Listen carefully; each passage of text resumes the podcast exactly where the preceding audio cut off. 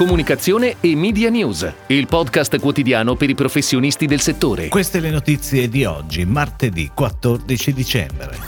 Pepsi Max lancia il concorso Scegli come. Nuova campagna di Mortadella Favola con Armando Testa. Giallo Zafferano acquisisce Food Good. Ferrero sceglie Leo Barnett per la campagna digital di Kinder Cioccolato. Centrale del Latte d'Italia ancora con Picnic. Yab Italia in programma White Paper e Academy per il Martech.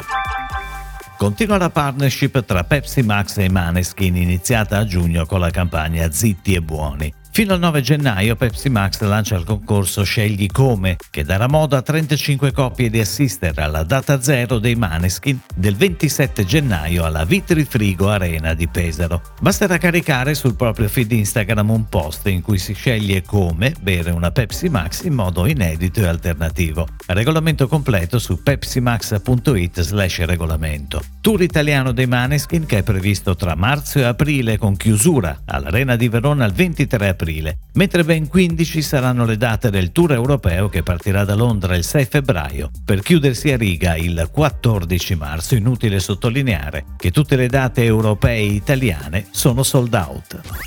Ed ora le breaking news in arrivo dalle agenzie a cura della redazione di Touchpoint Today. Le nostre vite sono fatte di tanti piccoli momenti di felicità, frammenti di gioia che si nascondono nelle pieghe della nostra quotidianità e che dobbiamo saper cogliere perché è lì che ogni volta la magia si compie. Questo è il messaggio alla base della nuova campagna firmata Armando Testa a Torino per Mortadella Favola del salumificio Mecca Palmieri, nuovo cliente dell'agenzia. Sei piccole storie che diventano un unico grande racconto per la campagna On Air dal 12 dicembre in tv, sui social con uno special pack dedicato e il K-Visual nel canale della grande distribuzione e nei principali punti vendita. La casa di produzione è Armando Testa Studios e la pianificazione è di Media Italia.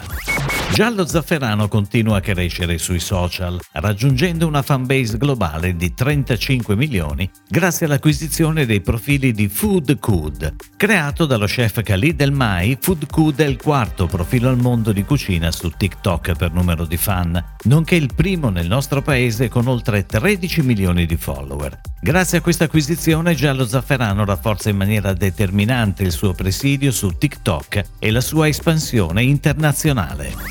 Leo Barnett è stata chiamata da Ferrero a lavorare sulla campagna digital Face of Kinder, l'iniziativa che in prossimità delle feste offre a tutti i bambini l'opportunità di diventare il volto di Kinder Cioccolato, personalizzando con la propria foto l'iconica confezione da 8 barrette. L'iniziativa Face of Kinder è live fino a metà gennaio con due creatività e diversi formati. Oltre all'Italia, la pianificazione coinvolge anche alcuni mercati dell'Est Europa, Croazia, Bosnia ed Erzegovina, Slovenia e Serbia.